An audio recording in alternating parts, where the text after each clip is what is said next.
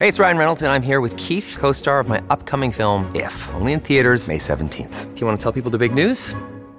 All right, I'll do it. Sign up now and you'll get unlimited for $15 a month and six months of Paramount Plus Essential Plan on us. Mintmobile.com slash switch. Upfront payment of $45 equivalent to $15 per month. Unlimited over 40 gigabytes per month. Face lower speeds. Videos at 480p. Active Mint customers by 531.24 get six months of Paramount Plus Essential Plan. Auto renews after six months. Offer ends May 31st, 2024. Separate Paramount Plus registration required. Terms and conditions apply if rated PG.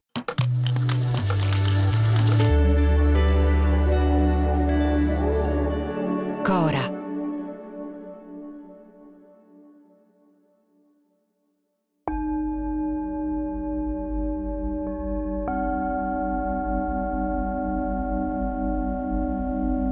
È il 3 novembre 2022. Siamo a Waziribad, in Pakistan, e l'ex premier Imran Khan è in piedi su un pulmino circondato dai suoi sostenitori e da un muro di casse che spara a tutto volume Allahu, Allahu, un inno devozionale sufi. A un certo punto una raffica di mitra, poi uno sparo. È il panico. Sopra e sotto al pulmino tutti cercano riparo le guardie del corpo placcano Imran Khan, che però è ferito, lo hanno colpito a una gamba.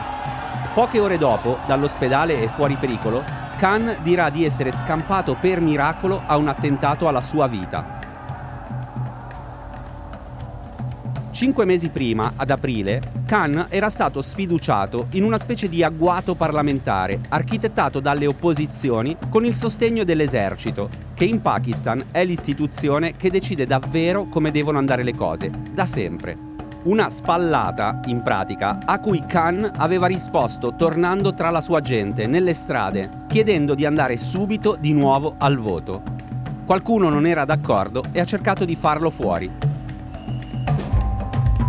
Imran Khan ha 70 anni e ha guidato il governo pakistano per quasi 4 anni, senza riuscire a concludere il mandato, cosa che in Pakistan è la norma, nel senso più stretto del termine.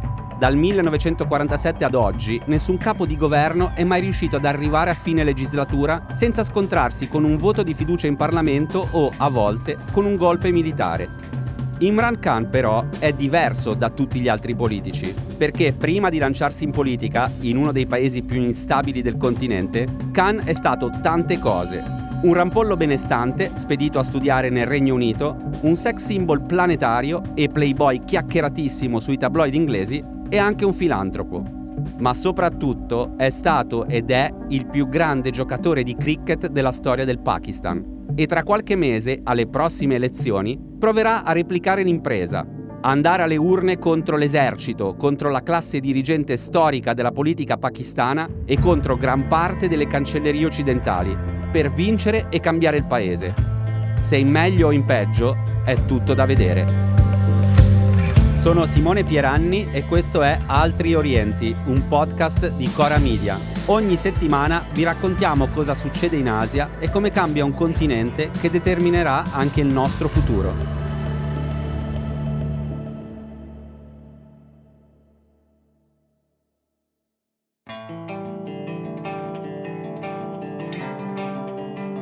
Dire che Imran Khan è il giocatore di cricket pakistano più forte di sempre non basta a descrivere l'impatto che Khan ha avuto sulla società pakistana degli ultimi 50 anni. Parliamo di più di 240 milioni di persone nel secondo paese musulmano al mondo, dopo l'Indonesia, dove la religione ufficiale è l'Islam, ma quella ufficiosa è il cricket. E Imran Khan, per i tifosi pakistani, è una figura a metà tra l'idolo mortale e il semidio eterno per avvicinarla agli ascoltatori italiani è un po' come se Fabio Cannavaro fosse a capo di un partito politico. Imran Khan è stato il capitano della nazionale di cricket che nel 1992 ha vinto la Coppa del Mondo, battendo in finale l'Inghilterra peraltro, quindi anche una grande storia da quel punto di vista dell'ex colonia che batte il colonizzatore. Questo è Filippo Boni, lecturer in relazioni internazionali alla Open University nel Regno Unito e nel 1996 ha fondato il movimento per la giustizia del Pakistan, quindi Pakistan Tehreek Insaf, e nel 2018 è diventato primo ministro pakistano, quindi un'ascesa insomma, no, non velocissima, ma che comunque lo ha portato a diventare una delle figure più carismatiche sulla scena politica. E anche da un punto di vista proprio di, di, di come, come forza di rottura in un sistema politico come quello pakistano che era stato dominato fino a quel momento da due dinastie in buona sostanza, i Bhutto a partire dagli anni 70 e poi gli Sharif a partire dalla metà degli anni 80. Imran Khan è nato a Lahore nel 1952 in una famiglia molto benestante di etnia Pashtun, l'etnia che storicamente ha abitato i territori che oggi stanno a cavallo del confine tra l'Afghanistan del sud e il Pakistan orientale. Le origini Pashtun di Khan non sono un dettaglio di colore, ci torneremo più avanti. Come tanti figli di buona famiglia di Lahore, Imran Khan viene spedito a studiare in collegio nel Regno Unito, dove sono ben felici di accoglierlo per due motivi.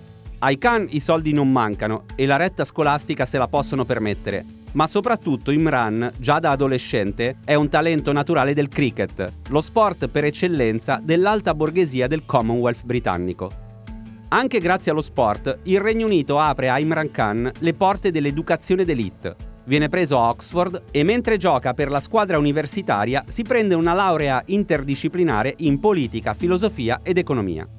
Finiti gli studi, tutte le squadre professioniste di cricket fanno a gara per metterlo sotto contratto. E qui serve un piccolo sforzo di immaginazione per calarsi nella vita di Imran Khan nel Regno Unito negli anni 70. Sei appena uscito da Oxford, dove sì, si studia, ma soprattutto si fanno cose e si vede gente. Un giorno prepari la lezione con la figlia di un banchiere olandese. Quello dopo ti alleni col nipote del primo ministro australiano. Fai lo scemo in classe col miliardario indiano sei in mezzo alla classe dirigente di domani, anzi, sei la classe dirigente di domani. E nel frattempo giri il mondo giocando a cricket per la nazionale del tuo paese. Poi prendi il diploma, firmi un contratto da giocatore professionista e ti trasferisci a Londra a 25 anni. E tu sei ricco, famoso e bellissimo. La tua vita è un sogno. Sei invitato a tutte le feste più esclusive della città, sei il re della nightlife londinese e sei anche un amatore seriale. I giornali e i tabloid inglesi scrivono pagine e pagine e pagine sulla tua vita sentimentale. Ti fai fotografare con attrici, cantanti, ricche ereditiere, starlet, modelle e quelle foto rimbalzano dal Regno Unito al Pakistan, dove ci sono milioni di uomini che ti guardano in campo, sul giornale e alla televisione e dicono Hai capito Imran Khan che vita? È davvero un grande.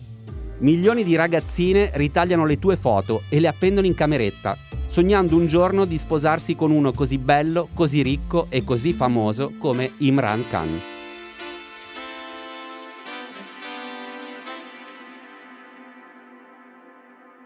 Mentre la vita e le gesta sportive di Imran Khan iniziano a diventare leggenda dentro e fuori i confini dell'Asia meridionale, il Pakistan attraversa uno dei periodi più bui della sua storia.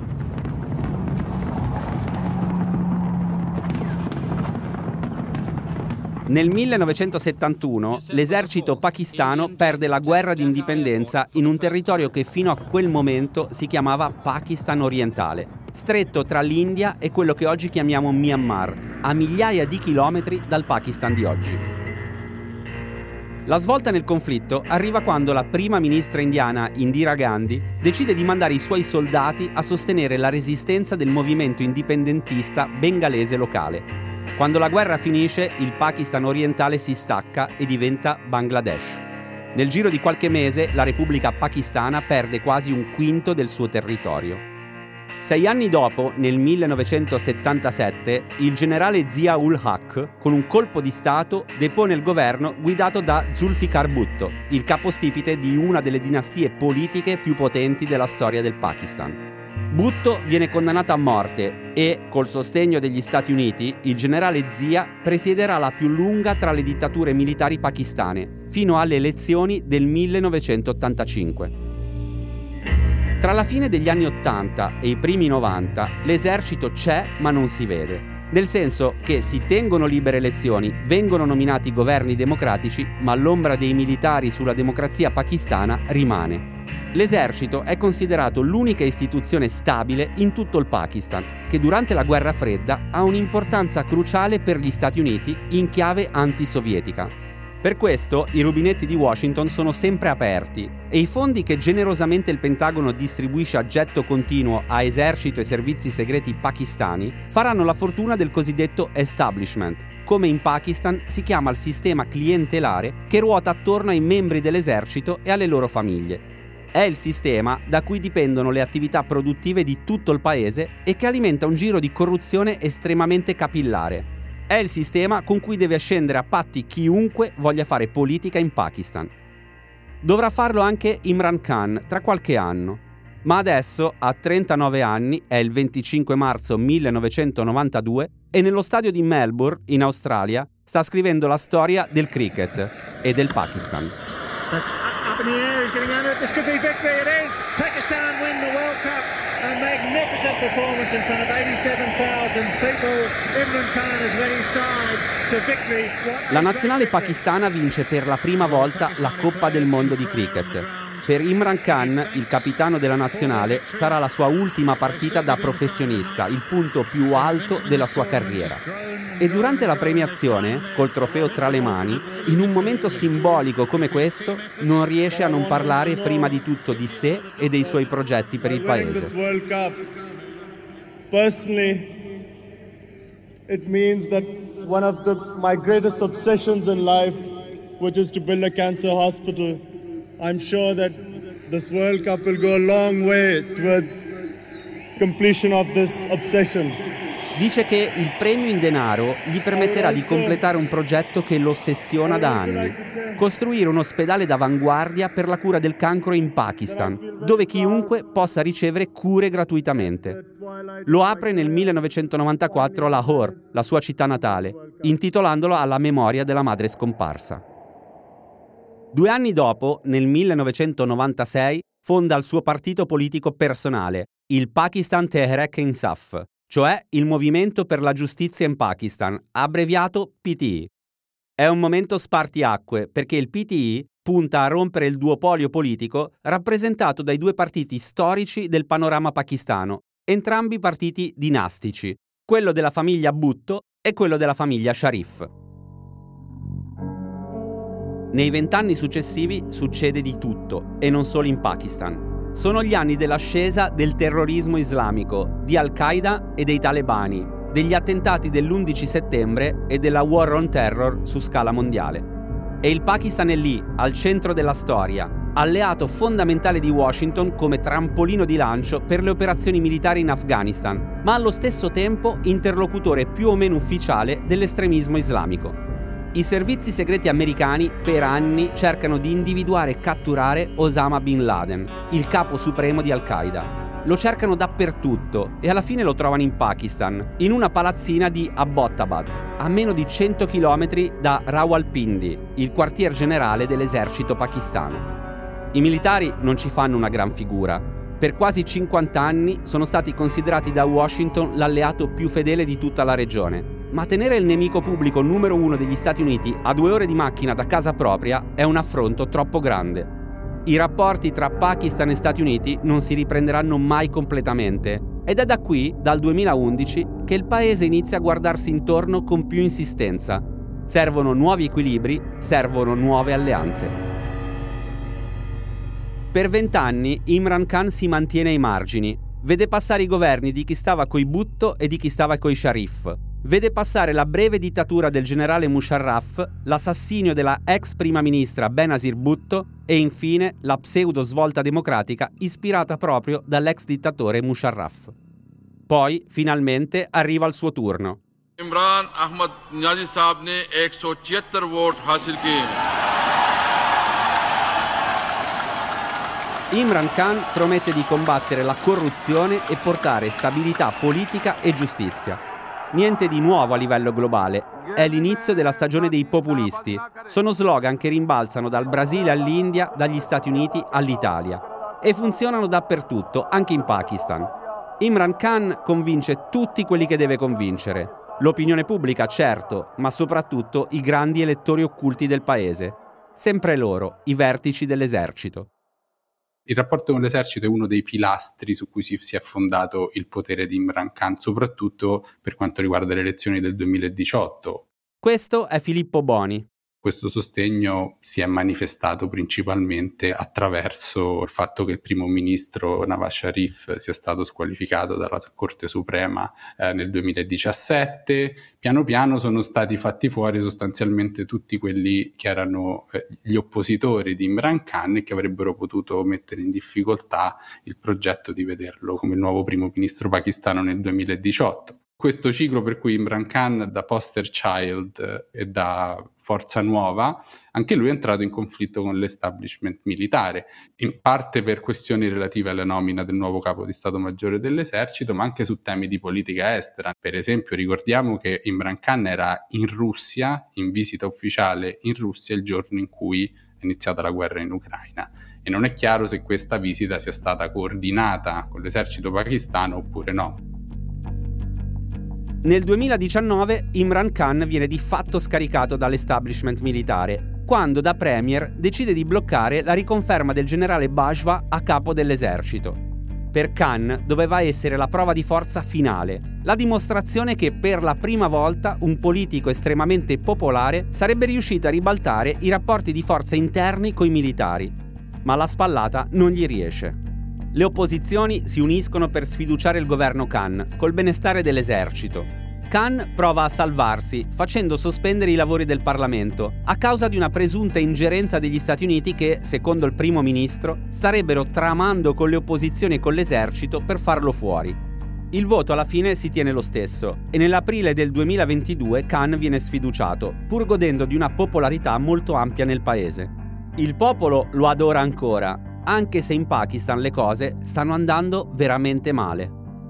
Diciamo che eh, la pandemia non ha fatto altro che esacerbare alcuni trend che erano già in atto precedentemente. Il Pakistan nel 2019 aveva concordato l'intervento, il, mi sembra il quattordicesimo programma nella sua storia del Fondo Monetario Internazionale ed è in questi giorni appunto che stanno ancora cercando di continuare le negoziazioni e il rilascio dei 7 miliardi di finanziamenti che erano appunto stati concordati nel 2019 ma che di fatto non sono stati mai erogati perché le riforme che eh, il Pakistan aveva proposto e su cui si erano, si erano messi d'accordo non erano poi in fin dei conti a giudizio del Fondo Monetario Internazionale sufficienti. A fine febbraio di quest'anno le riserve valutarie del Pakistan erano intorno ai 3,2 miliardi di dollari, più o meno tre settimane di importazioni, quindi veramente un termine brevissimo.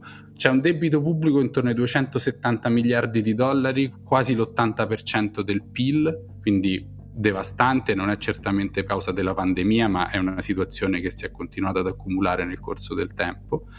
A tutto questo si aggiungono, per esempio, gli effetti devastanti delle alluvioni dello scorso anno. Perché ricordiamo che la scorsa estate il Pakistan è stato devastato dalle alluvioni che hanno causato quasi 30 miliardi di dollari di danni e decine di milioni di persone che hanno perso non solo le proprie abitazioni, ma anche la fonte di sostentamento. Quindi stiamo parlando di una convergenza di eh, difficoltà che sono significative, un po' pregresse, un po' che si sono verificate negli ultimi anni e in questo quadro estremamente complesso, eh, secondo me, possiamo anche tirare dentro la questione della Cina. Perché?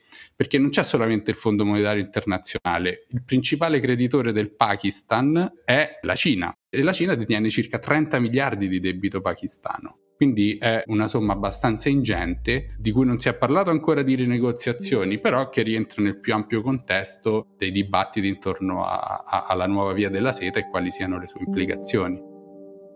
La nuova via della seta, o Belt and Road Initiative, è il progetto simbolo del presidente cinese Xi Jinping, una fitta rete di infrastrutture commerciali che dalla Cina si dirama nel resto del mondo. Pechino la lancia nel 2013 e la presenta come la risposta cinese alla globalizzazione, che per la Cina non significa solo nuove infrastrutture, ma anche la creazione di due importanti organi finanziari, un fondo per la via della seta e una banca, equivalenti di Fondo Monetario Internazionale e Banca Mondiale, ma a guida cinese. Insomma, la Belt and Road Initiative è un progetto epocale e al centro delle sue strategie in Asia meridionale, Pechino ci mette il Pakistan.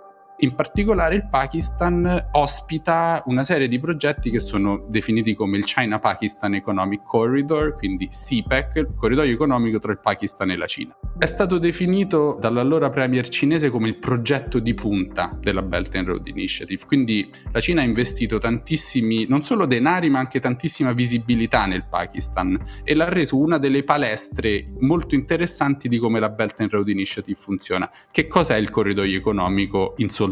Diciamo stiamo parlando di investimenti cinesi che si attestano intorno ai 25 miliardi di dollari e includono investimenti in infrastrutture, quindi stiamo parlando principalmente di miglioramento dei collegamenti stradali e della rete viaria, produzione di energia elettrica, quindi centrali a carbone, impianti ad energia solare, centrali idroelettriche e la messa a terra della fibra ottica.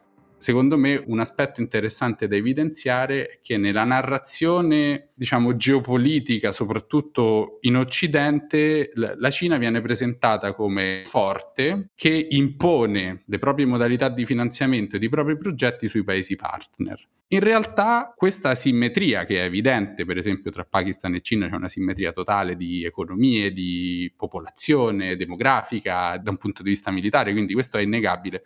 Però è interessante notare come molti dei progetti che sono stati sviluppati sotto l'egida Belt and Road sono dei progetti che il Pakistan ha voluto fortemente e su cui la Cina si è allineata alle volontà pakistane. Quindi non è la Cina che impone i progetti ai paesi partner, ma quello che succede sul terreno della Belt and Road Initiative è frutto di negoziazioni, scambi ed interazioni molto più complesse di quanto una narrazione geopolitica semplificata ci voglia far capire e ci voglia raccontare c'è una convergenza di interessi centrale nei rapporti recenti tra Cina e Pakistan. Per Pechino, il corridoio pakistano è una delle assi portanti dell'intera Via della Seta, perché dovrebbe collegare le rotte via terra che attraversano la regione occidentale del Xinjiang e l'Himalaya a uno sbocco sull'Oceano Indiano, proprio in Pakistan, al porto di Gwadar. E Islamabad non potrebbe essere più entusiasta. Allora, il porto di Gwadar è lo sbocco del corridoio economico nell'immaginario e nell'ambizione più da parte pakistana, devo dire, che non da parte cinese, ma viene solitamente proposto come la nuova Dubai, la nuova Shenzhen, cioè c'è questo tentativo di rendere Guadar come un posto in cui la classe medio-alta possa poi riversarsi come resort di turismo e come hub commerciale. Ora, di questo immaginario molto poco si è materializzato fino a questo momento. Il porto di Guadar hanno iniziato a costruirlo nel 2001 e anche qui, a dispetto di quello che si legge spesso, è stato il Pakistan a spingere fortemente per lo sviluppo del porto. La Cina inizialmente era molto scettica per le stesse ragioni per cui di fatto oggi non è sviluppato, ovvero che in una provincia come quella del Baluchistan estremamente complessa da un punto di vista economico e da un punto di vista di sicurezza e i collegamenti stradali sono praticamente inesistenti tra Guadar e il resto del paese. Adesso con il SIPEC sono stati costruiti ma non sono ancora a livello che sarebbe necessario per, per rendere Guadar un hub commerciale. Quindi negli ultimi sostanzialmente 22 anni in cui si è continuato a parlare di Guadar, al porto molto poco è successo. Da un punto di vista di sviluppo infrastrutturale adesso hanno costruito un ospedale, stanno cercando di mettere in piedi un pochino più le infrastrutture, ma comunque non siamo, anche le ultime foto che sono uscite, non siamo minimamente vicini a quelle che erano le ambizioni iniziali. Il fatto che Gwadar non sia ancora il mega hub commerciale che si sperava, per l'establishment pakistano, cioè per la rete di interessi economici e commerciali gestita dai vertici dell'esercito, è un problema fino a un certo punto. I soldi da Pechino continuano ad arrivare ed è una manna dal cielo, soprattutto in un passaggio storico in cui i rapporti con gli Stati Uniti si stanno facendo sempre più freddi. Il presidente Joe Biden ha promesso agli elettori americani e ai partner internazionali di contrastare con ogni mezzo l'ascesa della Cina e in questo progetto difficilmente il Pakistan può ritagliarsi un ruolo di primo piano. Con gli americani via dall'Afghanistan e Islamabad sempre più dipendente dagli investimenti cinesi, in pratica si è già concretizzato un cambio di paradigma non da poco negli equilibri dell'Asia meridionale. Il Pakistan, alleato storico degli Stati Uniti, si sta spostando sempre più nell'orbita di influenza di Pechino e di Mosca. E Washington non sembra interessata a recuperare i rapporti. Preferisce corteggiare l'India, potenzialmente molto più utile in chiave anticinese. E in mezzo a queste evoluzioni c'è la mina vagante Imran Khan, che i sondaggi danno ancora al 61% e che non vede l'ora di andare alle urne quest'autunno. Per spiegare questo sostegno popolare enorme, la fama sportiva del capitano della nazionale Imran Khan non basta. Perché a 70 anni Khan è un leader populista a tutti gli effetti, un seduttore capace di galvanizzare i tanti elettorati che compongono l'opinione pubblica pakistana.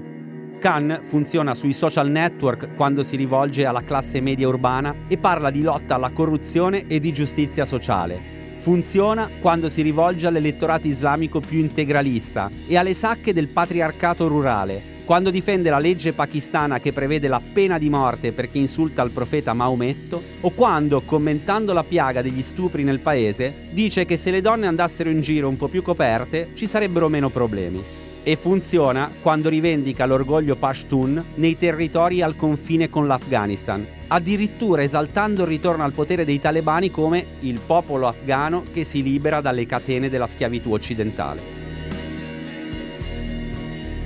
Ora, nonostante il supporto popolare, non solo non è detto che Imran Khan riesca a vincere le prossime elezioni, previste per l'autunno di quest'anno. Per come si stanno mettendo le cose, è difficile pensare che riesca a non finire in carcere. Qualche giorno fa le autorità hanno provato ad arrestare Imran Khan, che tra le altre cose è formalmente accusato di aver minacciato una giudice della Corte Suprema e di aver venduto con un ricavo personale dei regali ricevuti durante visite di Stato ufficiali.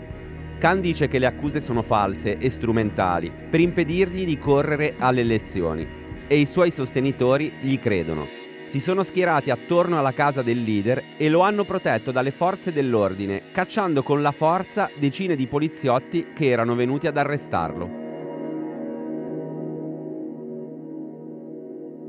I prossimi sei mesi in Pakistan saranno mesi turbolenti e pieni di colpi di scena. Regolare amministrazione, diciamo, il Pakistan si riconferma uno dei paesi più instabili del continente asiatico, dove è difficile fare previsioni a breve termine e dove oggi di sicurezze ne abbiamo solo due. Una è che l'esercito, nonostante tutto, è sempre al comando. L'altra è che Imran Khan, il semidio del cricket, al governo lo vogliono solo gli elettori e le elettrici. E in Pakistan da sempre avere il popolo dalla propria parte non è abbastanza. A venerdì prossimo!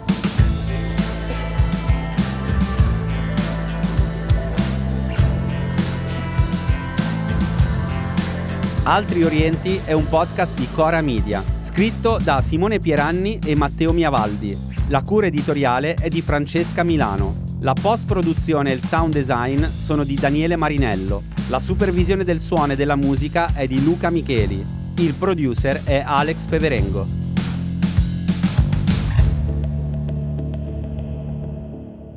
Le fonti degli inserti audio sono indicate nella sinossi.